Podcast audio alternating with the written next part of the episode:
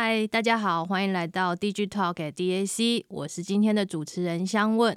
大家好，我是张徐展。今天徐展和我呢特别邀请到两位优秀的艺术家导演。那今天这位是大家好，我是庄和。大家好，我是诗燕。对，很少我们这次就是有4个人一起录音哦。那这么大阵仗，其实是因为我们12月10号的时候，在台北数位艺术中心举办了一个展览，是叫做《超越实验5 Volume Up》这个动画艺术的联展。那这个展览是由我跟徐展共同策划的，这次已经到了第5届了。对，第5届，之前有第1届。在台北当代艺术馆的影像剧场，对，一开始只是几个小朋友都还在念书，然后有北艺跟台艺跟南艺的研究生，然后大家其实都是用动画进行创作啦，只是说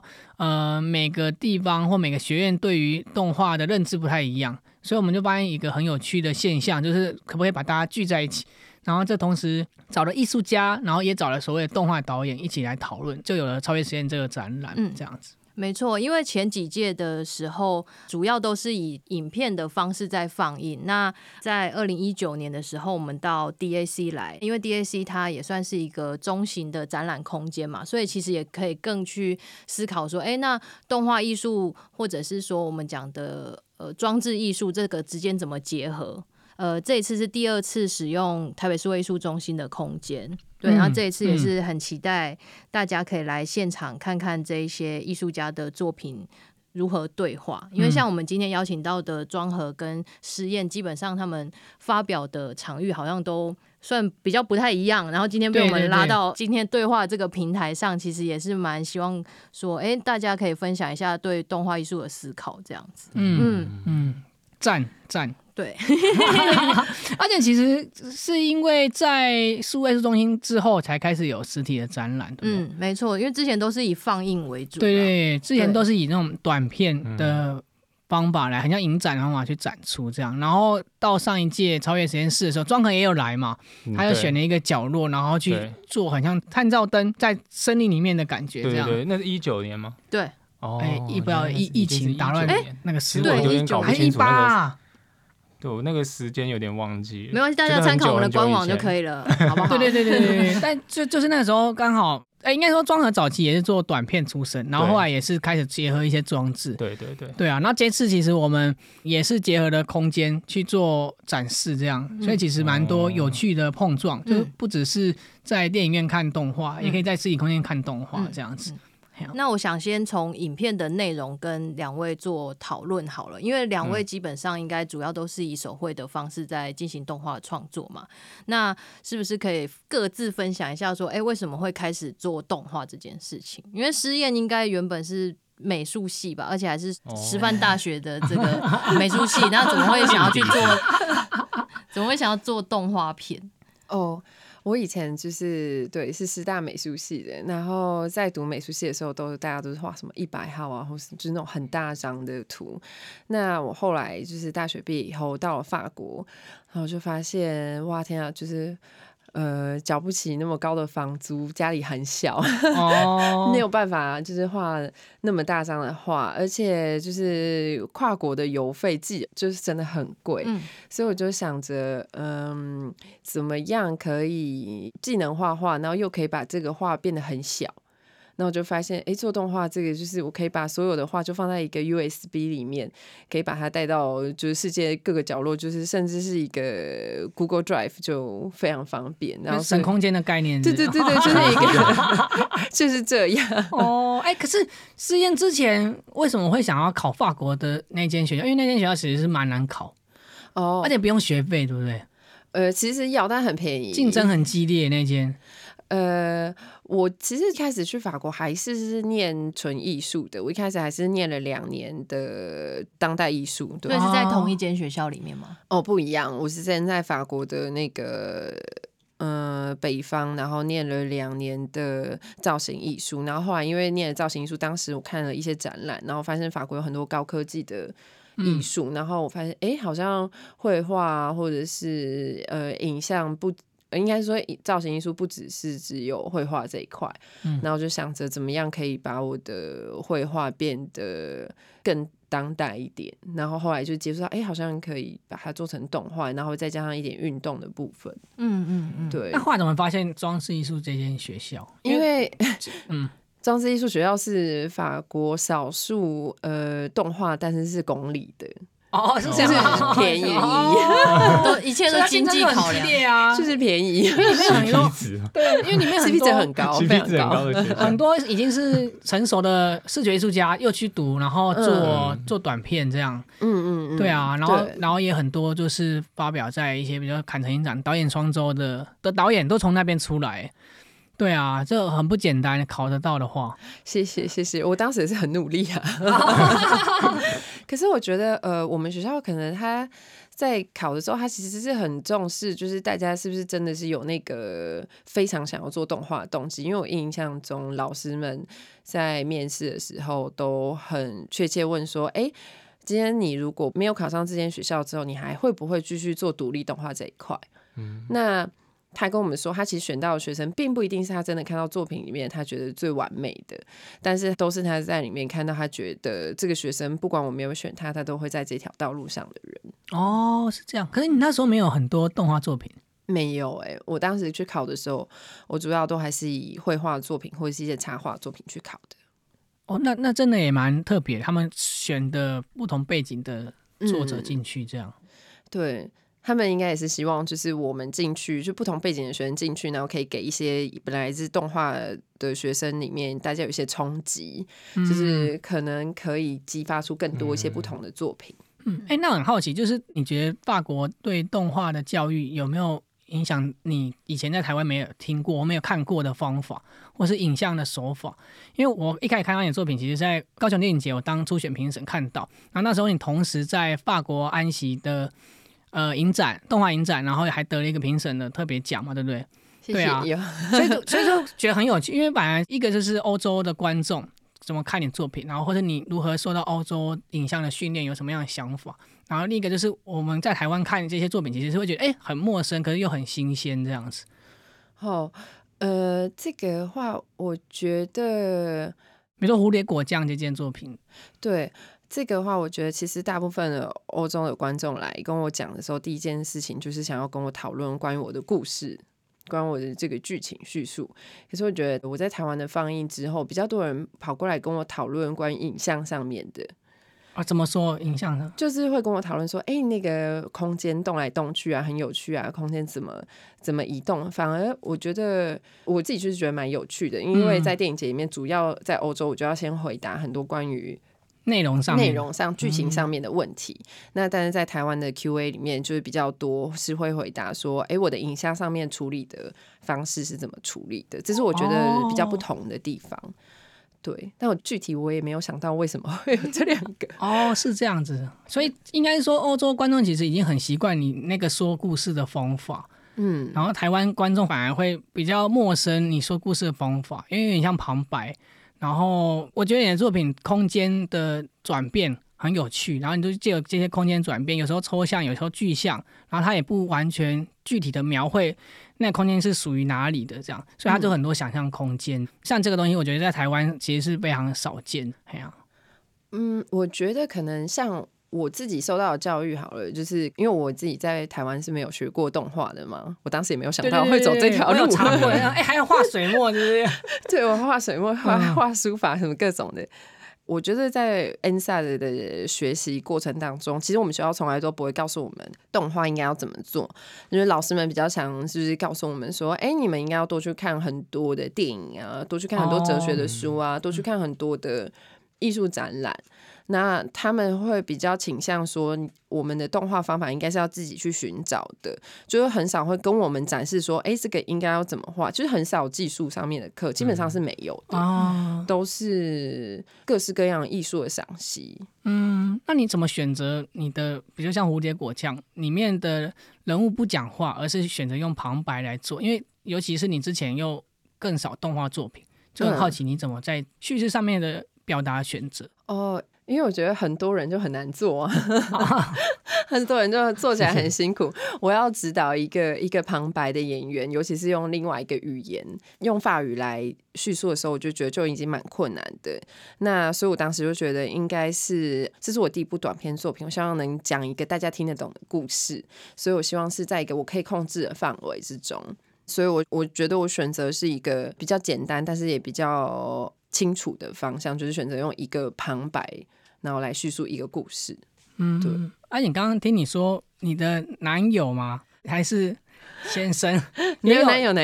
也有帮你一起写那些文本这样？对，因为我一开始其实我在写这个故事的时候遇到的第一个问题就是我究竟应该要用法语还是用中文去写这个故事，因为当时学校是很自由的，老师们也问我说哎、你怎么不用中文去写？对啊，怎么没有讲台语？哦，对，还有很多台湾观众说啊，那没讲台语啊，讲台语。但是我们老师有问我，就是哎、你自己配就可以用中文。但是因为其实我这个故事当时想的时候，就是想应该说希望我在看这个故事的时候是以一个只有我是以第一视角去看这个故事，所有人来看这个故事都是一个比较旁观者的方向去看，所以当法国人在看这个故事的时候就会有一个台湾的讲法语的口音、那台湾人在看这个故事的时候那就是讲法语，可是它的内容却是这么的亲切、所以不管是从欧洲的观众或是台湾的观众来看都会是一个有一点点像是在讲我的故事，但又有一点像是局外人的感觉，这是我当时选择法语。那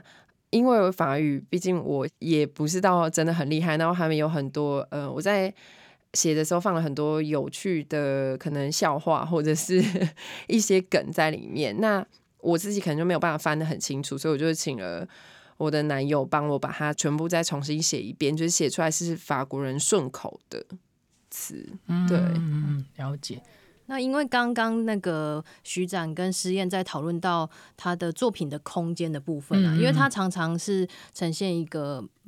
算是一个我们讲比较悬置的或者是抽象化的空间，然后就是用物体来暗示这个深度嘛，景深的部分，让我想到庄和的作品，他其实也常常会是在一个抽空的感觉，会是比较辽阔的自然空间里面，像是最近发表的是关于海的、然后之前的作品可能是一个人他可能在一个很深的像是树林一样的地方啊，一直不断的走的这种感觉、所以我也蛮想要知道说那你作品里面的空间营造的想法。我觉得那就是我做动画在乎的东西，就是我觉得动画它就是所有东西都是被制造出来这件事，我深深被这个吸引，所以我在看诗燕的作品的时候，我也是，我有一些很喜欢的地方是它里面讲了很多东西，它里面出现很多动物、很多生物、各种宠物，但它一个都没有把它画出来，它全部都只有那个场景，然后只有它最后他的爸爸提到爸爸的时候，爸爸被画出来，然后这样子那个结尾这样，我就觉得这个就是你是不是不想破梗？所以刚刚说那个结尾，我想说我要保护那个没看过的观众。对，最后呢，我觉得那个有冲击，而且它跟我对于动画的想象是很贴合的。因为我觉得我为什么会一直做动画，我这个问题一直都在问我自己，为什么？就是还在，它是一个进行中的问题，我到现在还是没办法很明确的说因为这样，所以我做动画。我现在只是觉得，它还是有一些很对我来说很有魅力的部分，就是像刚刚讲那个。像湘文刚刚讲那个海的作品，它其实就是来自一个我们晚上去看海的经验，就是说晚上去看到那个海的时候，黑漆麻乌的很暗，什么都看不到，但是你可以看到一些白色的线条，这样出现又消失，出现又消失，这样在那个时候你会知道说这个海其实不是长这样，但是可能因为月光或什么，你可以看到那些线条，所以你知道这是你在那个时候认识这个海的方法。那个时候我会觉得它其实做动画跟这有一点像，就是说画动画的人去诠释去表象某些东西，是我要给你看，写意不写实这样。对对对，就是写意的方法，简单讲就是写意啊。对，但是就是我觉得这个创作者投射的东西是动画这个语言很有魅力的地方。那也是我你刚刚是问那个空间嘛？对对 对， 对，我想那个空间都是在想这种事，就是我要拿什么东西出来，那没有画到的地方，它其实就是变成一个空间。这个问题让我想到。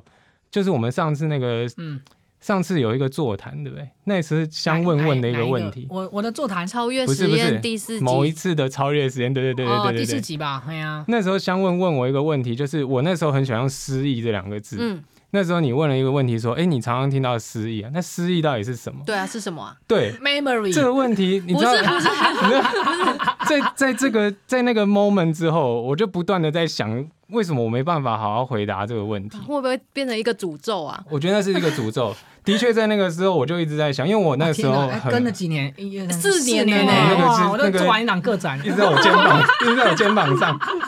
反正那个失忆，我就一直在想，因为那段时间我很爱用。但在那之后，因为我发现我没办法很明确、哇，那怎么办？是不是害到了？你没办法很明确，会我觉得我没办法很明确去说那个失忆是什么。我后来觉得它其实就是那个空间，就是我觉得它在，哦、就是它有一些东西被描述，有些东西没有，所以你有那个空间的时候，你会觉得这个好像叫做失忆吧。但我后来因为你那样问之后，我回去还查到底大家怎么解释失忆、嗯，你知道吗？嗯，我去搜寻失忆，结果我发现失忆这个字一直跟美感、美学连在一起。我就觉得我再也不要失忆了为什么？因为我在意的不是那个美学，我在意的是一个空间的东西，是一个抽象的东西，一个讲不清楚的东西、嗯、所以我可能很失忆啊，很失忆，对、欸、是不是留白如果是可以这样讲的话对，但是他又、啊、对对对，他又很像，哎，你要说什么？庄和的作品，比如说他早期人关，然后到后面一个时间一个地点，或到鹿山嘛。嗯。然后我有看过有一些前辈导演有写到他的作品，他就会讲到说，庄和的作品其实他的线条其实有别于试验的线条比较抽象几何明确一点，然后庄和的线条基本上就是很抖啊、很散啊，然后很杂、啊，他都试图让那个形象介于。明确跟模糊之间这样、嗯、所以有一些像动画的前辈会说描述他的作品会比较像是有点山水的一种抽象的意境的感觉这样、哦、尤其是一个时间一个地点他就是不断的去变形那些整个空间然后包含他的人物啊、嗯、也是在一种我们说那种皴法的状态里面的变形这样子，我自己觉得他好像有一点迷恋这样子的空间构成的方法，就是他是用很多细碎的线条，而不是具体的线条，然后来完成它，然后快讲出来的时候，他又把它打散松掉这样子，就是不想要它很明确。其实那个一个时间一个地点那个作品，一开始我画的线条是干净的。然后我画一半之后，我觉得很不是我要的东西。被猫攻击是不是？没有，并没有被猫攻击，被我攻击。反正我后来就是，其实我重新画了那个线。还是你看那个猫毛一堆猫毛就折在一起。你要不要让我讲？你太紧张了，我不紧张。反正就是那个我后来重新画那个线，我才感觉到说，哦，原来这个一样的动态，但是我用不同的线的时候，它。表现出来的感觉完全不一样。那你有换工具吗？你有换笔吗？没有，但是我可能就没有用这么细、这么尖的笔，我可能就让那个手感更明确一点这样。但在那个时候，我就是反而意识到说，我觉得动画的那个纸张啊，画出来的那个东西本身跟最后的动画是两件事情。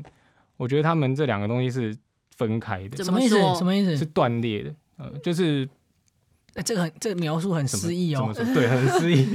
怎么说？对啊，什么纸张？你有用不同的纸来画你的动画吗？没有，因为像实验就选了很多色纸啊。我觉得色纸的选择非常非常有趣，等一下也可以讲一下这样。那你先讲的是你是怎么样？我讲的是比较概念的，我觉得好像不技术上其实就是这样，就是我们熟悉的主。你有用绢纸那种吗？没有，我就是用很普通的纸。但我是讲的是说，我觉得好像我感觉到说。这些东西是在不同时空被画出来的，然后我们把它凑在一起之后，它变成一个我们理解的动画，但是它本身是来自不相干的东西，是这个东西啦。哦，物质能量转换，是不是无聊了许多？没有，因为你会讲到什么更具体的，可是结果答案还是很诗意啊，很对，就是你不要让我更讨厌诗意这个字。啊，你都讲暧昧模糊啊，对啊，那我们问看试验那个时候。因为其实在蝴蝶果酱之前还有做一些更抽象的作品、也有用很特别的底色来做，对不对？可以聊聊看每件作品选这些纸啊或底色的用意这样吗？我觉得像我一开始在看动画的时候，我也会先想就是空间的部分。那我其实在选纸的时候，我都是因为我就会选色纸的话，会是想说好像色纸在绘画上创造空间可以更快，因为像我以前是画油画的嘛，那油画其实一开始都会打底，就有一个底色，然后加一个深，加一个浅，你可以瞬间把那个轮廓很快速的勾起来。所以我在选用色纸上面，主要就是希望可以快速达到那个空间的效果。对，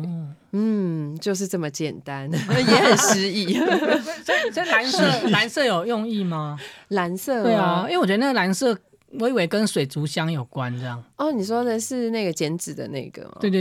对，是那个蓝色，其实是那个作品，其实是我用剪纸嘛，然后剪成一些三角形，然后去玩那个立体跟平面之间的关系。那因为我有一部分我自己架了一个小小的游泳池，用黏土架一个游泳池去打破那个形状。用水花去溅出那个形状，然后所以那个蓝色其实跟那个水的关系是想说做一个呼应的。嗯，对，原来里面有剪纸哦。哦，是另外一个作品，前一件作品这样。哦、嗯，那很好奇耶。其实像庄儿，他不是艺术学院出身，可是他的作品透露一点水墨的效果，或者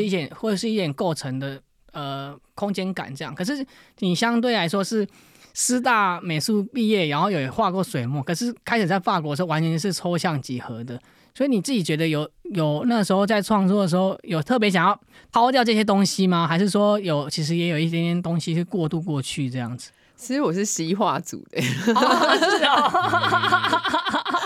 所以你本来是很熟悉的，在法国开始接触这种新的刺激的时候。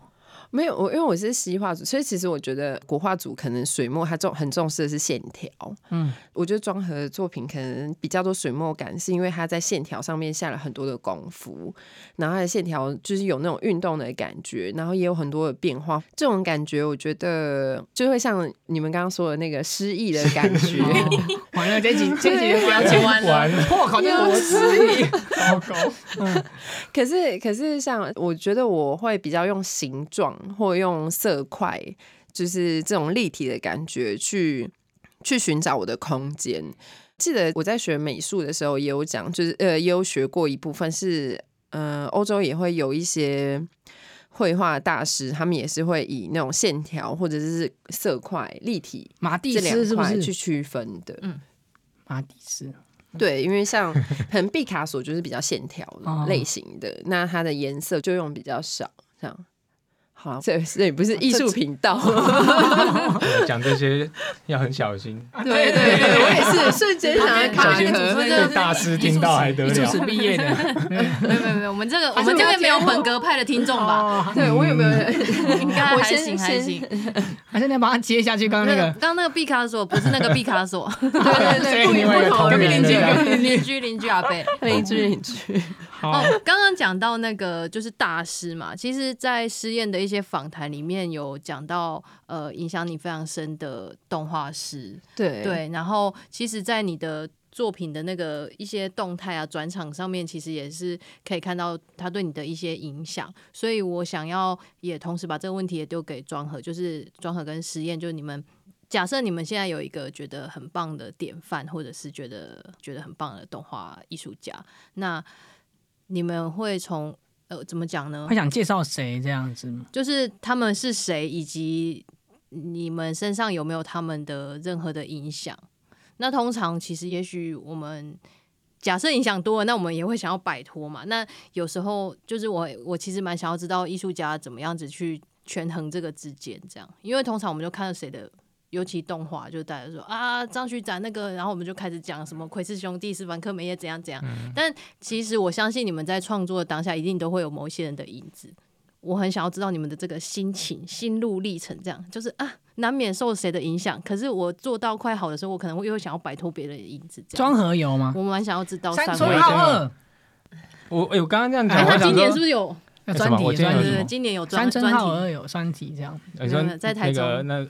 所以我要去这样。没有，已经结束了这个问题。已经结束了。他听不懂中文没关系。好，没事。这个问题不想一下好像想不到人，就是我本身没有目中无人。对，我本身这个不是，就是我好像没有觉得有某个 idol 这样。但一定有被谁影响？我很久他不一定要是创作动画的人，就是任何什么东西。对啊，为什么我一时想不到任何一个名字啊？那我们先问实验啊，你要我先想一下对啊，你想一下啊。哦、对，好，没有啦，也不一定是真的是 idol， 他可能就是一个你觉得不错的艺术家或导演，因为一定不止一个啊，有时候都马上这样。对啊，山村浩二是一个啊，是我非常喜欢他的东西的、啊。如果那你欣赏他哪一个？他也是对于线条、对于形态的变形，非常的有他自己的味道。其实我也听过他一次的演讲的样子，还是什么。他讲了一个观念，也是我非常认同的。他也是讲一个什么动画这个东西是看起来连续，但本质是不连续。他也是讲这种东西，这跟我刚刚讲那个差不多的意思。对，就是这个观念，就是我蛮也是这样觉得。然后我以前学生大学的时候画图，有一个老师会一直觉得我被大友克洋影响，但我不知道为什么，就那个阿基拉还好吧，他觉得我被影响。大友克洋的线条可能也是啊，他很多描述那种肉感的东西这样，也许，但我就觉得还好啊。但是你应该也会欣赏大友克洋那种肉感的线条、啊。阿基拉就谁不喜欢呢？大家都喜欢、啊、没有不一定啊，哆啦 A 梦可能就不喜欢阿基拉。你说他本人吗？对，我说两个角色彼此的有一些 beef 的部分，有可能他们可能关系没有那么好，所以你觉得有可能是如果你要举例的话，可能是山村浩二、大友克洋，我觉得都是一些日本动画。毕竟我也是一个宅男，就是从小还是被这些日本文化灌输的很满，就是打电动、看漫画、看动画，所以我觉得这些东西一定有影响我。所以欧美比较少，我觉得比较少。我曾经因为我画的人，其实以前呢、啊，小时候都会很喜欢画那种很动漫的人，暴走兄弟。刚好没有，反正就是我有曾经一直想要摆脱那个形象的一个阶段，这样。哦，对，过了，这样过了。嗯，我自己其实是应该是因为我之前不是说我在法国是学那个造型艺术嘛，然后我那时候其实从来没想过自己可以做动画，就是有一天不知道为什么就是在网上搜寻。就看一看，哎，忽然看到有一个那个我那时候好像很想练法语，然后就在看到忽然有一个那个动画的讲座，然后我就点进去，然后里面就有 George Schubert， 他就是在一个法国的驻村介绍他的动画，然后那时候我就第一次看到他的作品，我就想哇，动画也可以是这样玩的哦，对，然后我就非常喜欢。然后当下我想，哎，好像如果我也可以试着做动画的话，应该也会很有趣。所以就在那时候才开始准备要考动画的学校。那因为就是当蝴蝶果酱在安息放的时候，我也很荣幸，就是我觉得我自己很荣幸可以看到 George Schubert 本人这样。很有趣哦！有，我就有去跟他想说，老很，那你怎么叫他？我很喜欢 George， 你叫他 George 吗？我当然没有，我都不敢叫。但是他会讲中文欸。什么？他会讲中文？为什么？因为他的太太是中国人，这样。啊，那我们就可以叫他什么乔治？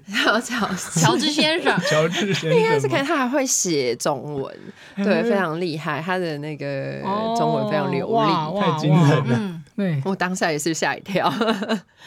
对啊，然后所以我当时就是要做我的第一部毕业作品的时候，就想说，哎，我应该要把他的一些元素放进来，就是有点像是因为这是影响我开始做动画的第一步，所以我觉得其实有影响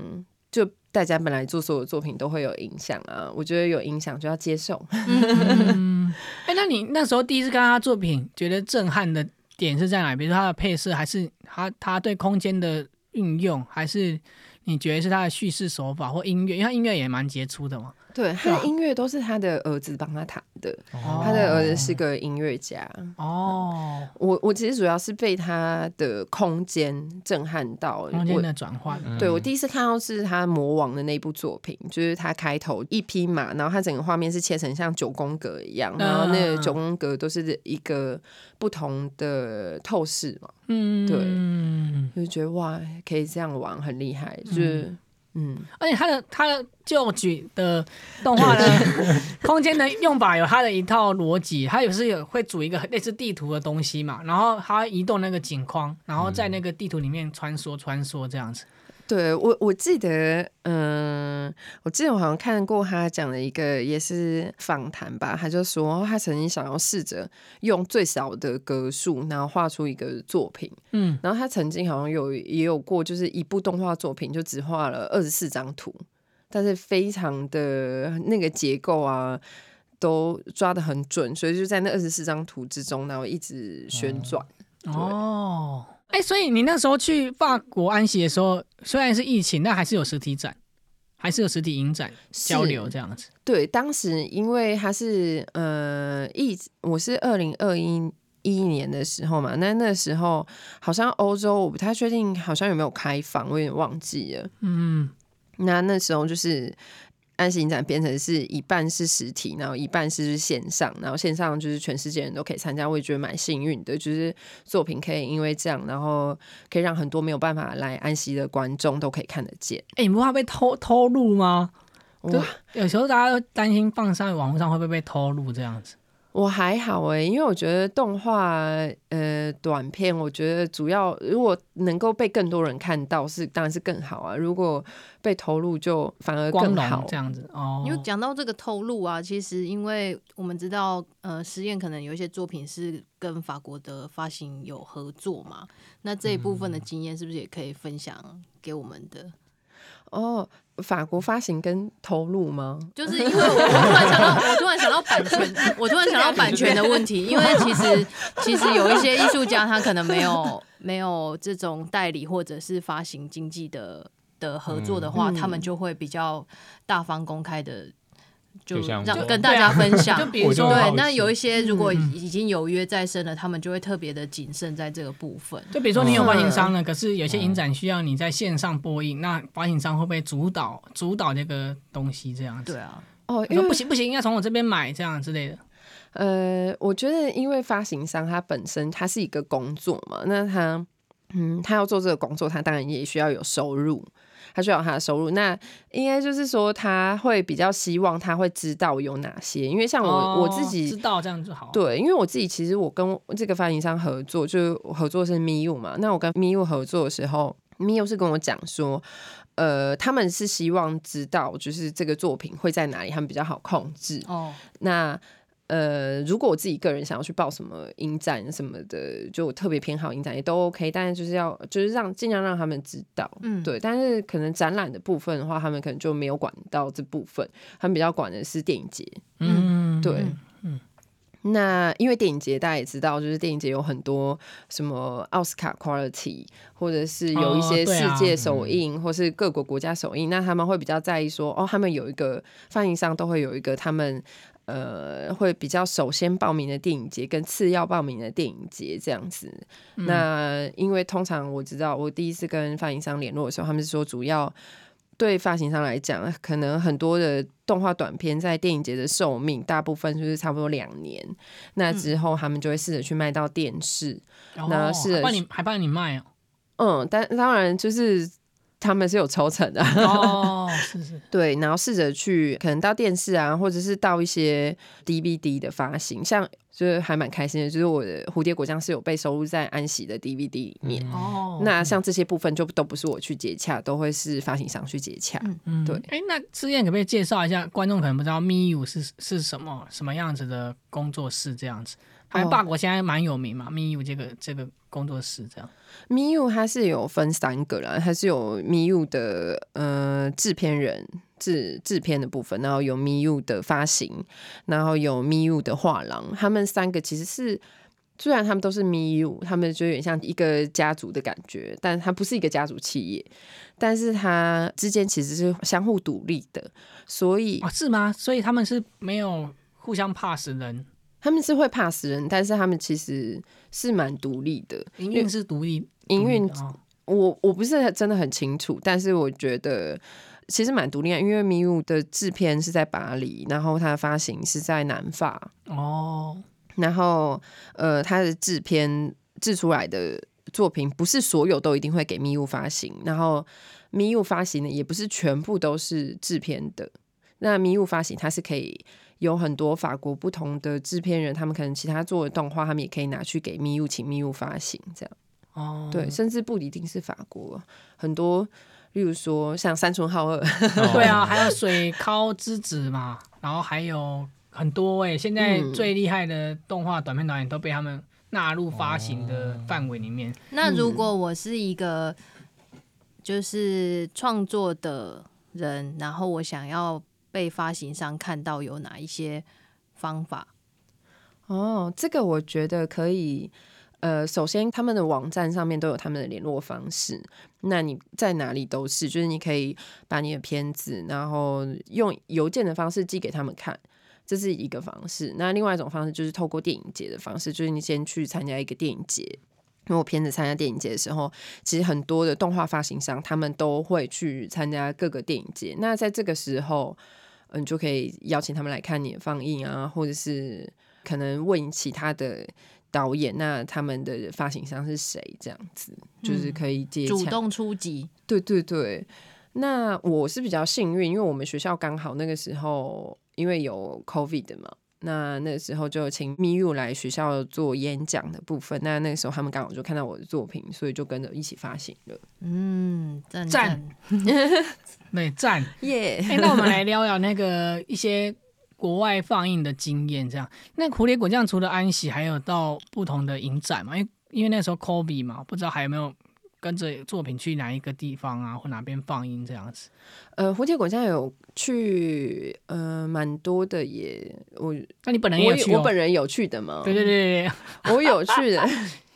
想要了解是不同影展，然后蝴蝶果酱参加的时候，它被理解或是曝光，因为每个影展其实它都有自己的定位嘛。对啊，就是很好奇不同影展的观众有没有不同的想法这样子。哦，我觉得还最有趣就是安息那边，其他都是没有，因为安息没有 QA， 好像安息没有 QA， 所以其实安息我不太知道大家的回应是什么。如果有回应的话，都是可能其他的导演私底下跟我讲的、哦、这样子。那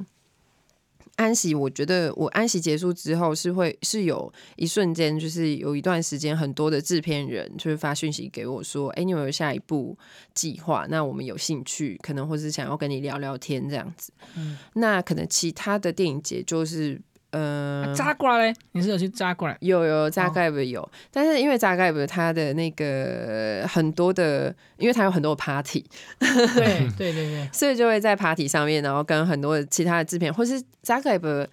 有很多欧洲其他电影节的主办单位他们也会去，所以当下其他的电影节主办单位就会大家就会开始直接邀请，就是说哦，那你的片子要不要来投我们的电影节这样子。那我觉得这是一个很好的机会，其实我都很建议大家如果有可以参加电影节的机会就多去，因为真的有看见人就是不一样，就是见面就有三分情我觉得就是而且很多 QA 啊，对 QA 很不错，对，能够很多回答。像我在 Zagreb 的时候，就有一些其他的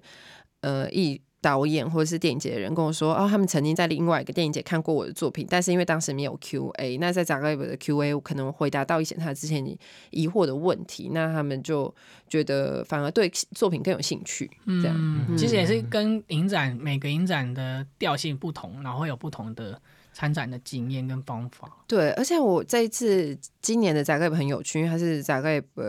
它有办一个很大的展览，那它里面的展览就是请所有今年有被选上的片以及这几年 Zagreb 的就是获奖的片，他们大家都在这展览里面都会展现出就是制作的方法。哦，是哦，然后所以就去看那个展览的时候就发现，哦，原来这部片是这样做的。那好像是每年都有一个小展览，对对，之前还有一些像那个有个 Star Motion 的也是会展模型这样子，就是他们好像一个展示厅一直都会展那些导演的作品，应该是。但是今年的蛮大的，它是真的到当代的那个 Zagreb 当地的那个当代美术馆，真的是弄了一个非常大的展览，更大型这样子。我在想应该是蛮，我看那个规模我觉得是蛮大的。对对对，所以是入围的人都会展他的制作背景。因为我之前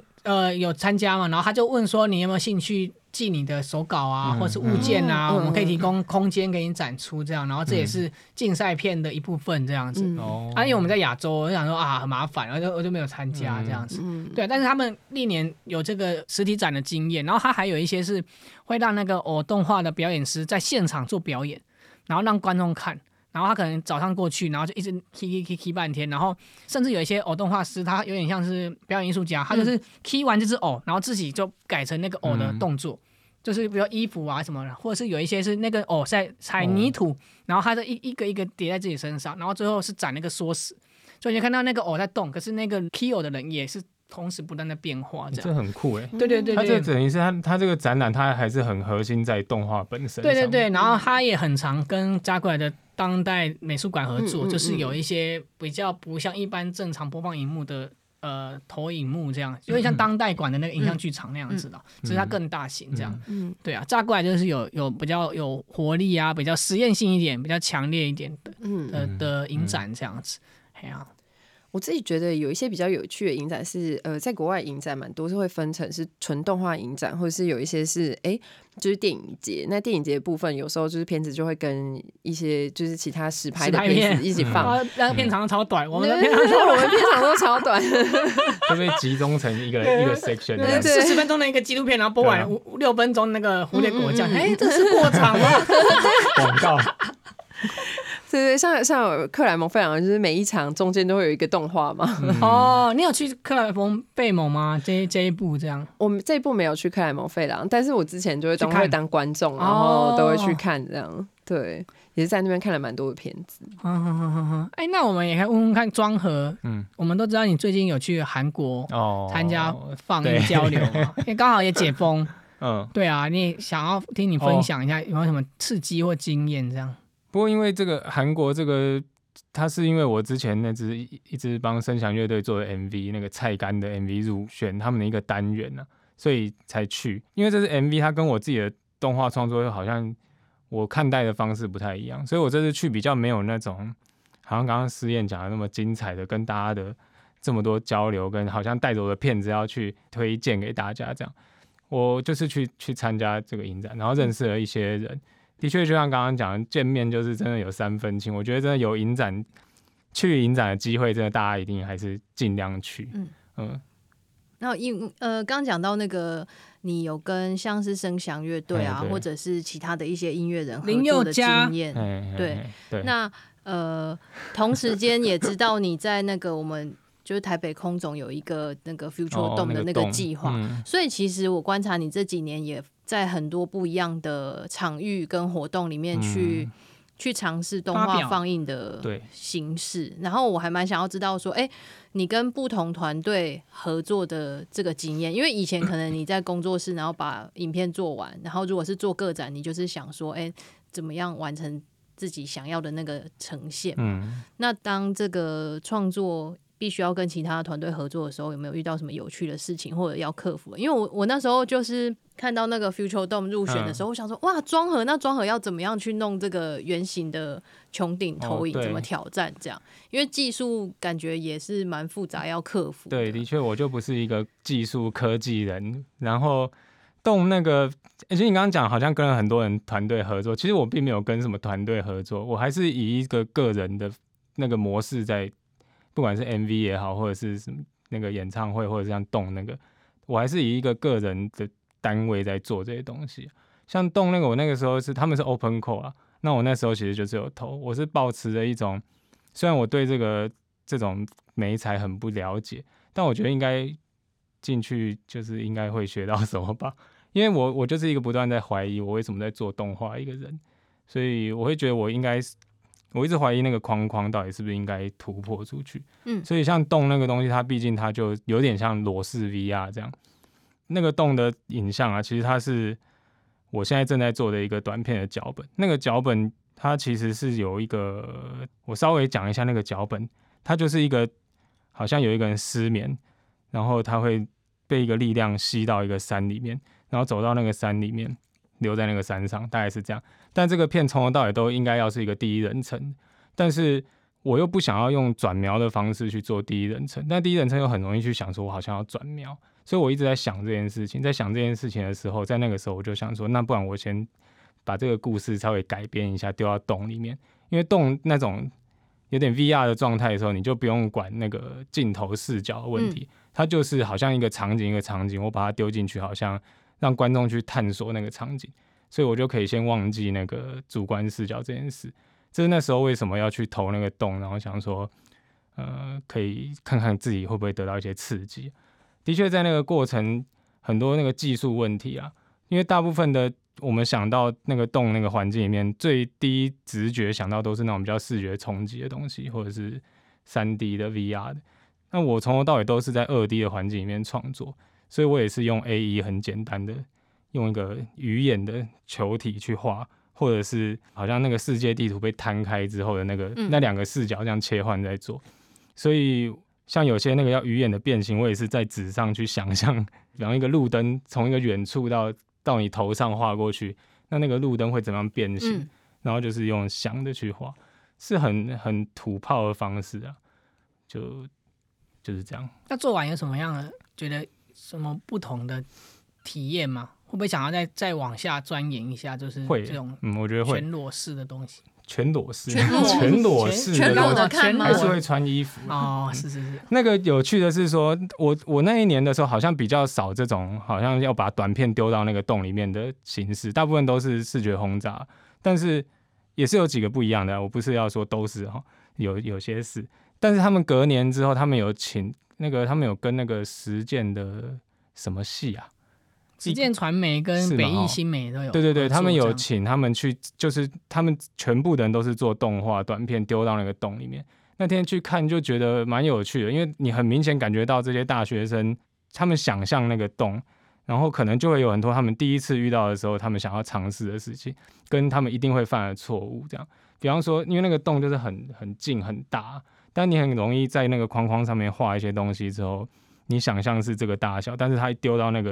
个 scale 整个被撑超大，那个感觉就完全不同。然后也有人会想要用一些特殊的视角或什么，我觉得它还有很多跟单纯的长方形的影像语言完全不同的东西可以去发展。我是还蛮期待有更多会在那边做只有那个空间才做得到的影像语言这样。所以大概是这个程度吧。所以你还会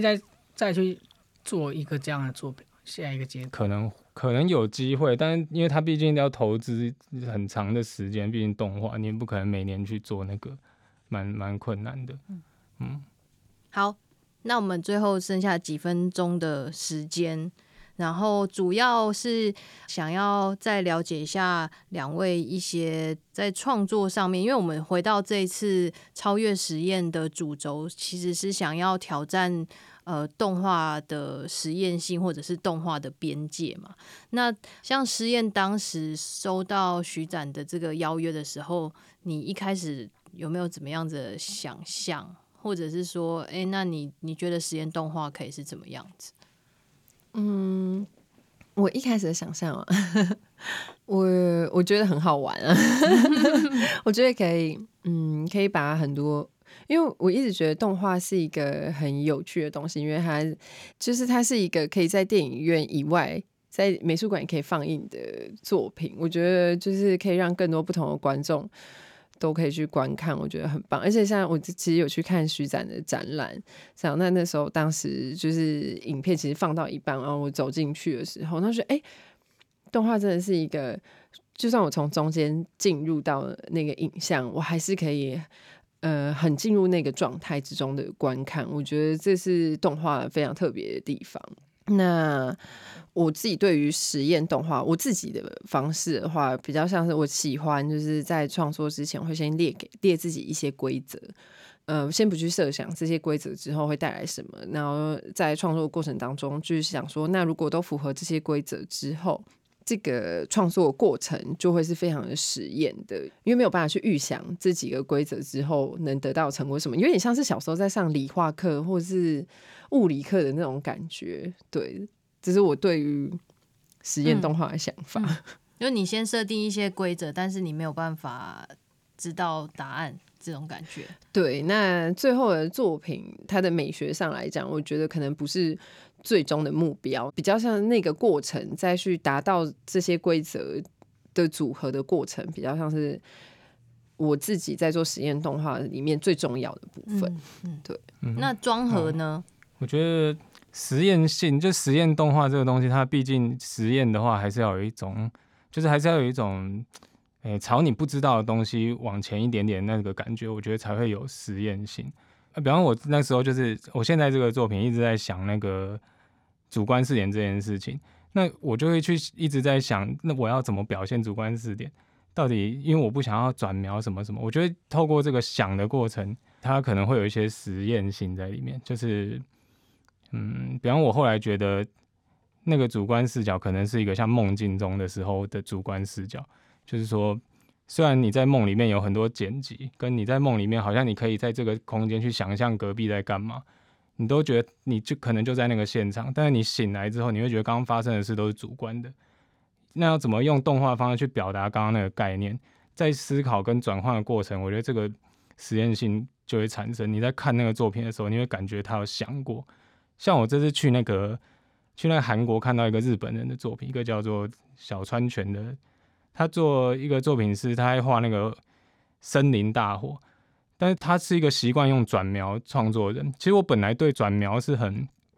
有点抗拒的，以前我都会讲说转描是某种程度去放弃诠释的一种动画技巧，但我看他的作品之后有一点点被动摇，是因为他画那个森林大火是他请了一个舞者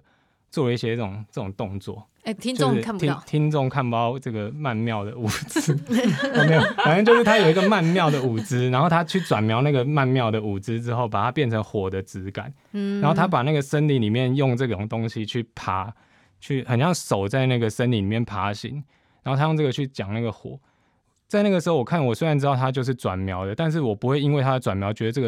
个怎样没有被诠释或什么，我反而可以因为那个舞者跟他这个结合，感觉到另外一个很有情感的东西。我觉得那个时候你就会感觉哇，很实验，很实验，很有实验价值这样、我觉得这就是动画的实验性。赞、好赞对啊，所以虽然我们刚刚问两位创作者就是实验性是什么这样，但其实我们这个展览其实它就是叫超越实验，一直是希望可以颠覆就是既有或是旧有的一种传统的实验的定义啦，而更聚焦在我们为何用动画进行创作，还可以做到什么这样子。所以也很开心两位可以来分享我们这些各式各样的创作的经验跟旅外的经验这样，而且试验之后就要回法国了，对不对？对，后天。嘿，而且看不到展览，但是我们有一些展览照会再传给你看，这样视讯展览，你可以远端遥控我们。对对啊，所以很开心，其实可以在你回国还是出国之前。还可以再邀请到你这样子，好，那非常期待接下来还会看到两位精彩的作品发表。然后12月10号到1月8号，欢迎来台北数位艺术中心看超越实验5。那今天非常感谢大家的收听，谢谢大家，拜拜，拜拜，拜拜。